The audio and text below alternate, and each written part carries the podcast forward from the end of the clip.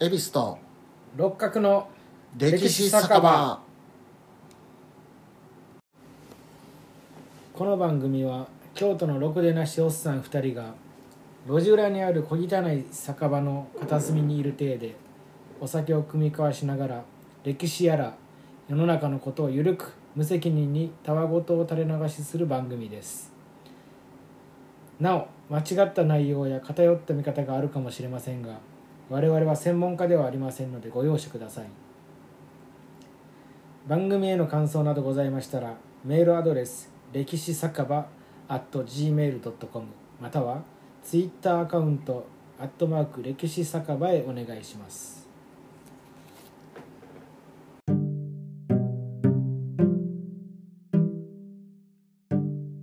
はい、はい、ということで第16回はいよろしくお願いします今回はですね、えー、歴史酒場初の焼酎ですね芋焼酎なかったですかねえー今までなかったんですよなるほど霧島酒造さんのこれ、え黒霧島えまあ有名な有名なこれ芋焼酎ですねなるほこれをロックでいただきたいと思いますアルコールは25度高いなまあでもこれうまいと思うよっていうかうまいからね最近芋焼酎飲んでないねうーんではいただきますはいはいあこの香りがいいねまた確かにあー芋飲んでるなーって感じあーこの味これですよ今はこのとろみがいいねうまい行きましょうえーで今回はですね、えー近代化に不可欠な鉄道の機関、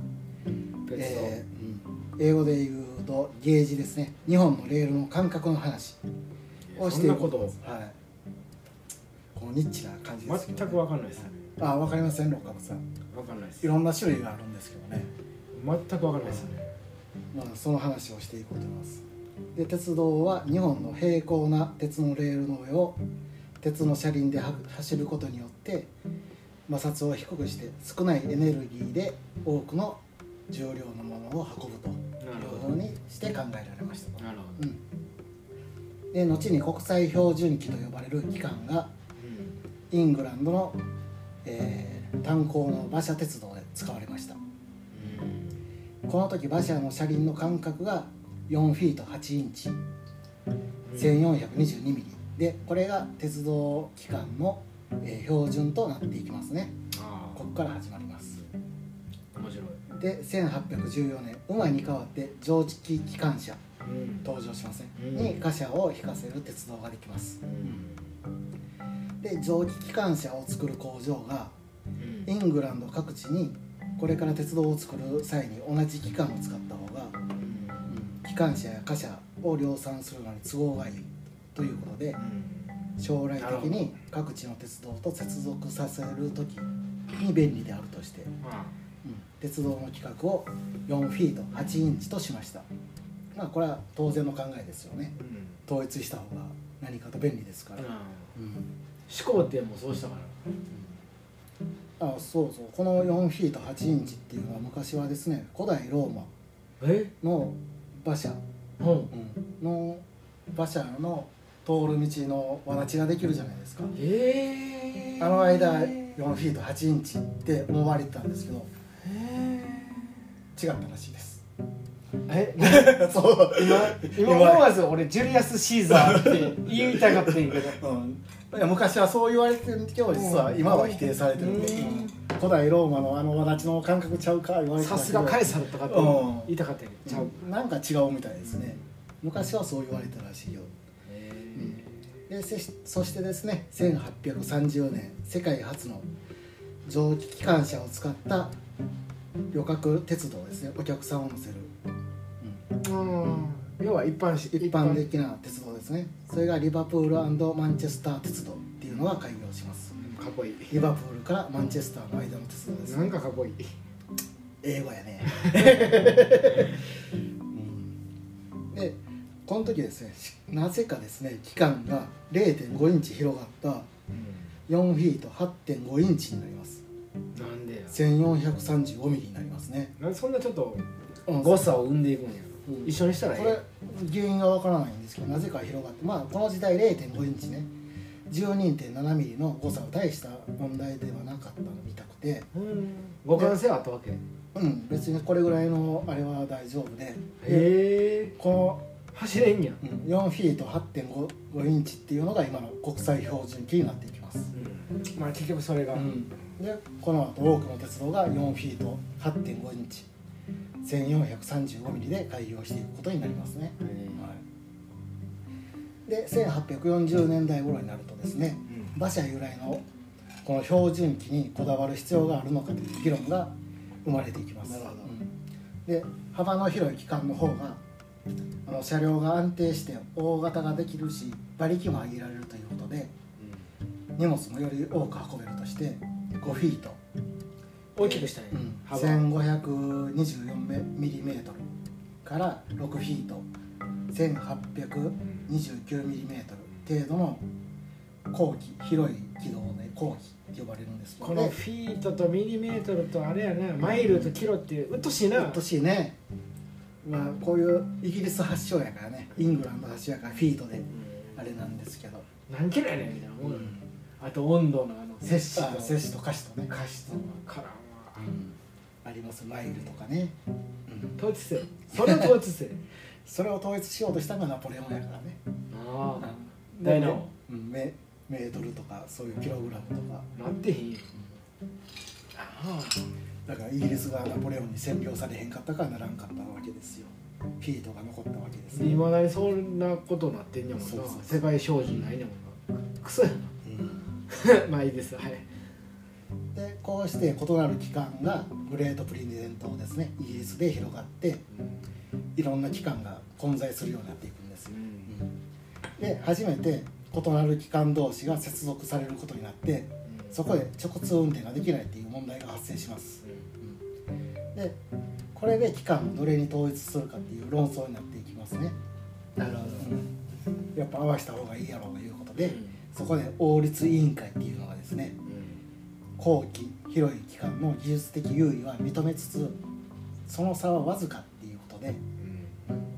路線延長の長い1435ミリ国際標準機に統一するのが望ましいっていうことになって1846年グレートブリテン島での鉄道は1435ミリで建設する法律ができますでこれで既存の違う機関も統一されていくわけですね回帰っていうて直されていくわけですよでそれもコストかかりそうやけどなかかりますねでイングランドの、えーグレートプリテンドの中ではこの1435ミリが統一されていきますでこの頃他の国でもですね、えーロシアスペインポルトガルでは広い幅の後期が採用されますでフランスドイツアメリカなどでは標準機が多く採用されていくわけですね、で1860年頃から狭い、えー3フィート6インチ1067ミリの機関狂気って呼ぶんですけどね狭い軌道とかって、それでも実用的な蒸気機関車の製造は可能になって、路線の建設コストと能力のバランスが理想的であるとして将来の鉄道にふさわしいっていうなるほ技ど術者が多くなってきます単性純に能が上がっていったわけですよ単純に狭い方がす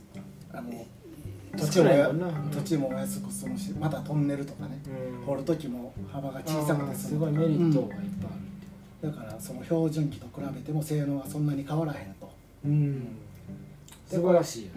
これがブームになっていきます狂気が。でイギリス銀技師技術者の指導でそのアジアとかアフリカとか南米などあのイギリスの植民地ですよね、そういううとこでこの狂気鉄道が建設されていくことになります、なるほうどんコモンウェルズもう広がっていくわけですよでこのような狂気ブームの中狭い軌道の中ですねでうんのブームがある中で日本は明治になってうん新政府はうん官営国営ですねによって鉄道建設を決定しますなるほどうんで明治2年1869年に新橋横浜間で建設を決定しますね、はいうんで当時は自力で建設する技術がないのでうん鉄道発祥の国イギリスからうん技術者を招いて建設することになりますす、ご親といういな外国人ですか、めちゃくちゃ新興国感うん、溢れとるなでお金のない日本にはあの期間の狭い凶器の方が車両や構造物もが小さくなってうん建設費が安く済むしまたあの山や川が多い国土のためにですね、はいトンネル橋を作るにもうん凶器の方が小さくて済むのででイギリス人技師もですねこのブームの中狂気の1067ミリを進めて、うんはいはい鉄道建設を任された大隈重信ですねうんは狂気で建設することを決定します、大隈重信って明治神宮作ったりしてますよ、あそそうなんですか明治神宮を作った人なんですかへえうん、何やっけ大学やなこの人大隈何やら大学やな早稲田かああそうやねなんか肥前の人でそうそうはい、でそしてあの長州ファイブの一人の井上勝が現場で外国人技師から技術を学んでいくわけですね。大隈重信おもろいですよああのそうなんや明治神宮を建てる時に、うんあの建てるっていうからあのその時の植物がめっちゃ権威な人にし針葉樹を植えろって言ったんですよ要はああの伊勢神宮みたいなあの杉みたいなうんバーッとこうかっこいい方がうん荘厳やろうとだからその地質学的にあの無理やったらしいですあのよ明治神宮代々木の地がそうそうだから広葉樹しか無理やとうんっていうその地質学者が言うたわけほいだら大久大隈重信は一括したわけバカモンとあの不可能を可能にするのが学問やろう とお前ら何を学んどるんやと何が学者やバカモンと一括したわけへほんならその地質学者が言うたわけようんああ別にええいいでええよってうん針葉樹植えるからでも枯れるから なええなって言うたら奥橋君は「じゃあ広葉樹にせえ」ひよったっていう やっぱ学者の方があれやねごめんごめん奥橋信日和の会 どうぞで井上勝がですねあの技術者養成の学校を作って外国人技術者に頼らず鉄道建設ができる体制を作っていきます、でこのような実績から井上勝は、えー日本鉄道の父と呼ばれるようになっていきますね、で明治5年1872年に新橋横浜間で日本初の鉄道が開業します、はい早いですよね明治5年ですよももうすごいねすごいねやっ二年ぱりう、うん明治の人は従前に苦しんだって言うけどもうこうやってね発展させようかなって、もうこれ華々しいけどこれしんどかったやろなでまた当時ですねあの蒸気機関車っていうのは火の粉をまき散らしながら走ると庶民は思って、うん市街地を走ると火事になると噂されましたどんな噂やねん水蒸気やから出てるのアイコスやからあいつらでもあれでもこう昔の人は火巻きながら走ってなるほど火事になるっていうことでね、タバコの方が危ないまあね普通にわからへん今今考えればねでそういう噂されたね海外海岸線を埋め沿いを埋め立てて建設されることになります町から離れたとこなんかコロナと通ずるわ今のろで開業して開業したらもうね鉄道の速さにびっくりですよ大評判になって大幅な利益が出てくるんですよみんな利用してコロナこれはすごいっていうもうコ考ロナやえがガラッと変わるんですよコロナやで明治7年1874年に気持ち悪いいやそれみんな分からへんねん何でも大阪神戸間が開業しますでこの時外国人技術技師によって日本初の鉄道トンネル芦屋川トンネルっていうのが作られますねで明治9年1876年に大阪京都間が開業しますででもですねこの後に西南戦争が起こって、ああうんその影響で鉄道建設が進まんようになりますお金が足りんようになりますねまあ二分をしてるわけやからねもう軍備でね大変や明治政府お金ないから相手は相手はな西郷さん大西郷ですね武士をまそまとめてそんなもん金かかるかな、でそういうこともあってですねまあなんとか明治13年1888年あ1884年にですね京都大津間が開業しますうんでこの時開通した大阪山トンネル大阪の大阪山あの大津と京都の間のあトンあネル、ー、今ねあのうん明治金代っていうね美味しい有名な日本一うなぎってありますわ大阪のあそうそうそうあの辺ですあのトンネル、んまあ今は使われてないんですけどね、ああうんそれが井上勝の指揮のもとでえー、外国人に頼らずえあの大阪弁トンネルあったんやあー残ってますよあの大津川のとこにまだ遺構は残ってますね使われてる、えー、見た見たいへうん、すぐあの1号線からすぐ見れる、え実は、うん、こっそりとちょっとちょっと奥まったところにあるえー、みえー、そうあの辺も楽しいですよ見たら京都側から行ったら見えるわけあどっち側でも見れるえだどの辺山科のずーっと下っていって大阪山越えて大津に降りるところの踏切京阪の踏切があるじゃないですかあの二股なってるとこそうそうそうあの辺あの辺の左手京都から行った左手に大阪山トンネル跡があるえー、そうなんやそれが日本人だけで掘った初めてのトンネルですね、えー、すげえ一応だから大事に残してありまおすだかもろら京都側の穴は名神高速の建設時に使われてるから壊されてますけどね確で大津から上がってこんと見れへんってこか大津側だけ残ってると大津から京都うん、側だけうんまあ、大津側の入り口だけ京都側の方は残ってるああほな京都から行ったら見れへんや大津からほな見見れへんまあま車で行くとあまあまあ見れるのは見れるけどねここ見なあかんねそうそうそうそういうこと振り返ったら見れるあーなるほどへえそれができますねでまあお金のない国はですね鉄道建設をしていくとなかなか進まないんで民間にも作ってもらうようにしますね民間に頼りますで都市間鉄道の機関は都市を結ぶ鉄道の機関ですねは、えー、1067ミリの狂気とする法律私鉄鉄道私鉄鉄道法っていうのを作ってこれで東北本線や山陽本線が民間で作られていきますで横浜大津間残ってるところですねそれは関横係浜大津う大津って結構重要やったよな大津んはまあ、京都からあれですからねすぐのとこなるろほで、まあ、ど関営でつくあの、まあ、東京大阪間ですよね言うたら関営で作ることになるんですけどもそこでまた海沿いの東海道ルートにするか山の中山道ルートにするかで議論されていきます今どうなってる今は東海道ルまあ両方通ってますけどねで軍は梅沿いだとしてあの敵国の艦砲射撃によって攻撃されるのであそれで鉄道が破壊されるとして防衛防衛の観観点点かからら中山道ルートね長野県を通るルうんートを押して一旦あの中山道ルートで決定しますなるほどでそれによってですさね、あ車内うん、岐阜の大垣から滋賀の長浜までが建設されます関ヶ原を越えるルートですね勇気のとこやうん、で、まあ、中山道ルートですねそれがで長浜大津間は琵琶湖を船で渡るルートになります、琵琶湖を船で渡るまあお客さんを一回船に乗せてそこで船で琵琶湖をずっと大津まで長浜からねそれでまた電車乗るそうそうそうそういうルートにしますね京阪しかあらへんやん今で言うたら今はまあいろいろあるけど JR もあるか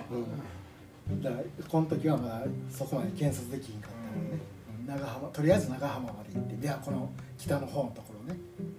まで行ってそこで船に乗り換えて大津まで船で行こうっていう感じになってほんでそこからまたまた鉄道に乗ってっていう感じ生臭いのまあそれでも昔からだいぶね早いですからね歩いていくよりね、うんでその後ですね、えーまた長浜からですね日本海の港敦賀まで開通させます、日本海と太平洋側が結ばれるわけですねなるほど貨物ができたりするやろなそうそういうことやあの鉄道は物流が物流ですからねう荷物を運ぶためのものなうん旅客は言うたらおまけおみたいなまけですね、でそういう物流が良くなっていくでもですねあの横浜名古屋間の中山道ルートは当時の技術では建設困難とされて平地の多い東海道ルートでの建設に変更されます鉄道漢方射撃されるねいや鉄道はあの坂道に弱いんですよああ摩擦が少ない少ない分あの、うん、坂を登れなくてまあだから中山道山の多いルートやったらトンネルばっかりになっていくとうんでその技術もないのでとりあえず平地の多い、うん平坂脚坂道の少ない海岸線行こうかのそういうことねでそ早いれが それが今の東海道本線ですね、うん漢方射撃されるのでそうやって開通することになって明治22年1889年に新橋神戸間600キロが全線開通しますおも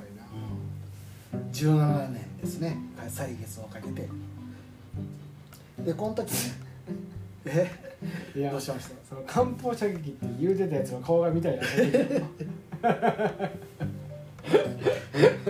まあまあまあ かわいそうこんにこの時はそう思ってたからねもうその時どんな顔しとったやろうなって思うな知らんぞって思ってたよね攻撃されて大事なインフラが17年かけて作ったインフラ攻撃されるぞ思ってるやろね明治22年かやわしいそうにまあ技術的に無理やったいうことですよはいでこの時ね、えー全線直通運転が1日に1往復運行されますで所要時間が20時間東京神戸間20時間で結んだわけですよおお今まで船で5日とかかかってたなるほどなるほもうすごいあれですよど東京から神戸に5日かまうんあなあ何時間新かね幹線で3時間とかで行けるけどでああすごいこの時も20時間ですごいですよね素晴らしいで明治27年1894年には青森から広島まで鉄道で結ばれましたとでこの時始まった日清戦争で鉄道はフル活用されて大本営も広島に移されてで広島から大量の物資や兵士を船に乗せて大陸へ運んでいきます、なるほど鉄道が軍事的にも活躍するっていうことが分かるわけですよね、兵隊としてねそう兵団として、はい、で広島からどんどん大陸の方に物資を船で運んでいくと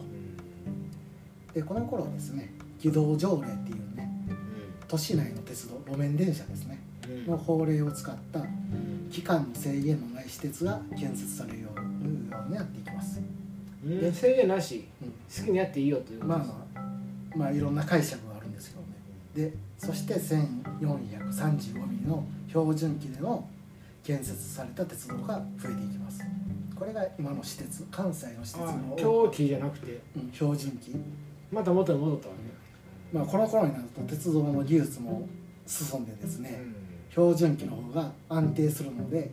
うん結局そっちの方がええと車両の大型化とか高速化ができるのでトータ料ルう理うんん結局そっちそにっなちる、がええとあそれはそれはそれはそれはそううやん技術が発展したらそうなるんやからそれは間違いじゃないで関西の多くの施設がこの標準機で建設されているわけです、いいことやうんだから今の阪急とかですね、えーあと近鉄の一部とか、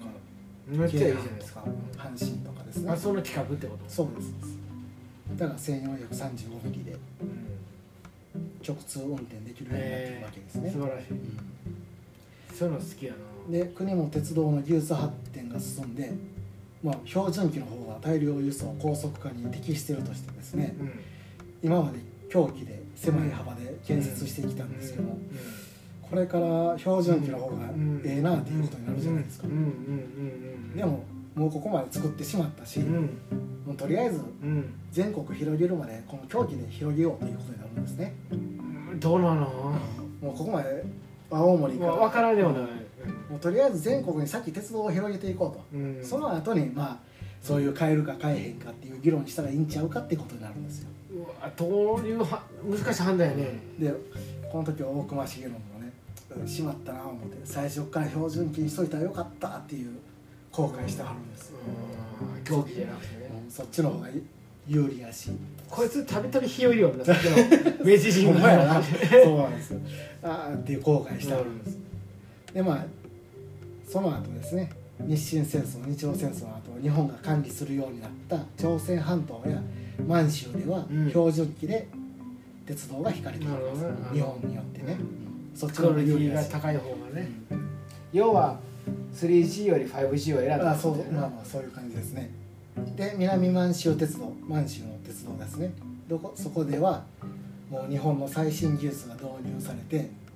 世界最方向の列車が運行されていくようになりますで有名なのが特急アジア号っていうああ知らない満満鉄の看板ですねうんそれが最高速度130キロなるほど出して、あのー中国の今の中国の大連からハルビン950キロあるんですよねうんそれを12時間半で結んだって言われてます大連とハルピンとか俺らの好きなワードが出てきたけど、もうそれは我々の日露戦争のでこの時も冷房を完備してたらしいですよえー、すごいもうこの時代が戦前から満鉄ではそれやっぱ日本人の気遣いのあれやうんなだからあの涼しくさせてあげようっていうあの列車に乗ってるねウェイトレスさんか、うんああの人もロシア人のうんああいうのロシア人がやってたらしいとかそういうのもあったらしいなんかサービス精神やなやっぱり、国際的なところですからねで日本でもこのうん昭和に入ると大陸への輸送需要が増えていって東京下関間の輸送力が逼迫していくんですねどんどんどんどん大陸との物流が多くなってマニアマン間に合わんようにこのままではパンクすると予想されてまたあの弾丸のように高速運転できる高規格の標準機の新しい幹線鉄道ねとうわ東海道本線の造船を建設することが決定しますまた新しく作ろうと東海道に沿って、大隈重信かなりアホやなまあね、もうこの間にもずっと早く直そうとかいう論議はあるんですけどなそうかやななか進まないんですよ金かかるかもうらね、結局直すやんうんでまたそれで直せへんから新しいのをもう一本作ろういうことになるんですよ、うん二度手間で満州での実績などを参考にしてですね昭和15年1940年にそれが建設決定しますで昭和29年1954年完成を目指してあの建設されていきますねでもですね戦争の影響で工事は中断されますでこの弾丸列車計画ですね戦後この計画が引き継がれて今の東海道新幹線として完成しますこのなんかちょっと面白いのが結局こう民間その民間からあ上がってたっていうのが面白いですよね結局国営で最初にやってあの表えー、と狂気でやってたけども、で民間にちょっと施設はやってもいいよって言った時に、民間はやっぱり標準機とかそのめちゃくちゃ利益っていうのがあるから、だから民間も狂気でうんあの国鉄とつなぐつないでうん全国に運ぶっていう会社もある、うんそうあそうネネッットトワークワークによって、うんただそそさっきの関西まは、あは話の中で、うんあの民間がそのよりコストとかそうそうパフォーマンスのいいそうそうサービスサーそうビスそう標準機にいたっていうのがすごくめっちゃ面白いし、うんそれって国営と民民営のすごい差が出てるなと思って、で結局国営でもその新しく作るにはやっぱ標準機の方がいいっていうことうでん新幹線もこのそうそうそ標うそう準機になって大隈重信が拾ってんのはうんアホやなと 思って単純にまあいろいろあったんやろうけそうどだからその最初明治の最初の頃は世界的に狂気ブームがあってそうそうそうそうわかるけでそのど後だから儲けの追求した人がこの方がええぞそう、う金儲かんぞっていうところでん、そうそうそうそうなったわけじゃないですかそれがめちゃくちゃ面白いですよねでこうやって、まあ、鉄道がどんどんな広るほがどっていくわけなでるすほどそれがおもろいでもその後あの物流ですね貨物とか、うんあれですね効率のいい貨物輸送のために規格が統一されていきますねなるほどで戦後アメリカで開発されたコンテナそれがひょ国際標準になり幅 8, メ8フィート、それはしようそれは素晴らしいもう今統一されてますだから船で運ぶにもうんもう積みやすいじゃないですかそそそれはそうしようでそのまま鉄道にも積み替えられ素て晴らしいでまたトラックにも積み替えられるっていう逆素晴らしいでも逆にそうじゃないとダメ、っていう企画になってるだから日本の鉄道もこれに合わ合わせてるわけなんですだからあの摂氏とフィートとマイルとキロとメートル分からんわいまだ にムカつくわだから単位はどうでもいいけどこのちゃんとあしっかりとあ企な画るほどを8フィートあそうか2438ミリ言い方には国のそう影響力に配慮しつつも ちゃんと企画を企画は一緒ですよすごい人間的やな物流革命をうんどこでも何でも運べるおもろいおもろいだからあの車両限界っていうのがあって在来線では幅3メートルまで車両の大きさをしてもいいよという企画があってだからこの8フィートもすっぽり収まると新幹線は3.4メートル幅が広いんですよちょっと広いねだからあの普通車やったら3列2列の5人だけじゃないですか1列新幹線って普通の在来線やったら2列2列の4列なのでそんだけ幅がな広るいほどなるだからそんだけ標準機の方があの人を運べると荷物を運べる効率がいいとと、ただ日本の国鉄はですねもう狂気でずーっと行ったじゃないですかうんでもそうそうそうだからもう車両限界も3メートルまで広げてこのヨーロッパの標準標準機の鉄道と遜色ない車両限界を採用してなんとか、合流しやなうん、なんとか技術をそこまで持っていって頑張っていってるわけなんですよでまたですねあの軍事面でもですね戦車や重火器などを設計する時は鉄道の車両限界を考慮して作られるようになっていきます鉄道で運ぶためにだからこの3メートル以内に抑えるとかね鉄あの戦車の幅をそういう風にして戦車とかを作られていくようになりますいや鉄道ってすごいんだねであと重さもですね関係があって日本の鉄道はあの橋とかがあってそれが重さにあんまり耐えられなくてだから日本の作る戦車は軽くじゃなあかんとかねそういうのが制限があってえ昔はそういう制限もあったんですけどねえでまあ今はですね道路の改善とか航空機の輸送の発達とかでもうそういう兵器の鉄道輸送を効力しなくて良くなって大大型化していくことになっていきますね、まあ、なるまあこういう感じですかね鉄道の話はほど面白いですねだから最初に標準機を採用していったら新幹線も、ね、そんなもっと地方に伸びていったと在来線を使ってでも今はあれですかかこの鉄道でなんかう物流してますよね絶あだから JR 貨物ですね物流担当してます、それが狂気で全国を走ってますね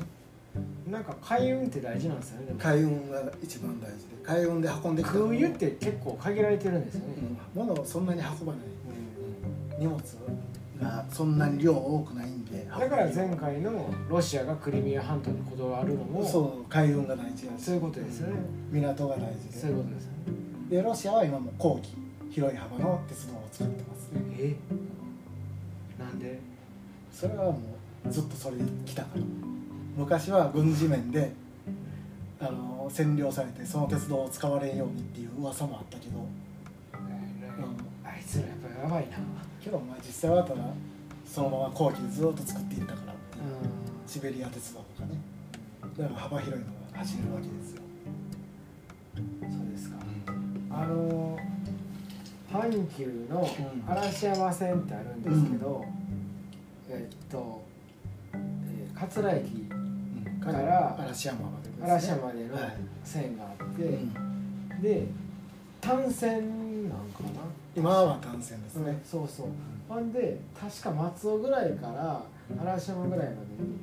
その単線の線路の横にあのあるんですよもう一つこのあ敷地がね敷地がねはいそれは昔は単線じゃなくて2つ走ってたそかうねらそ最初は伏線でうそうそう開業してたんですたよだそこをあの戦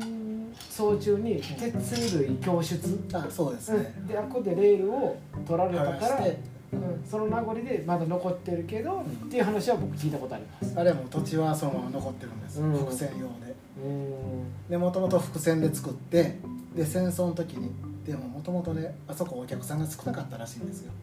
ええで阪急も、まあ、戦争で国からう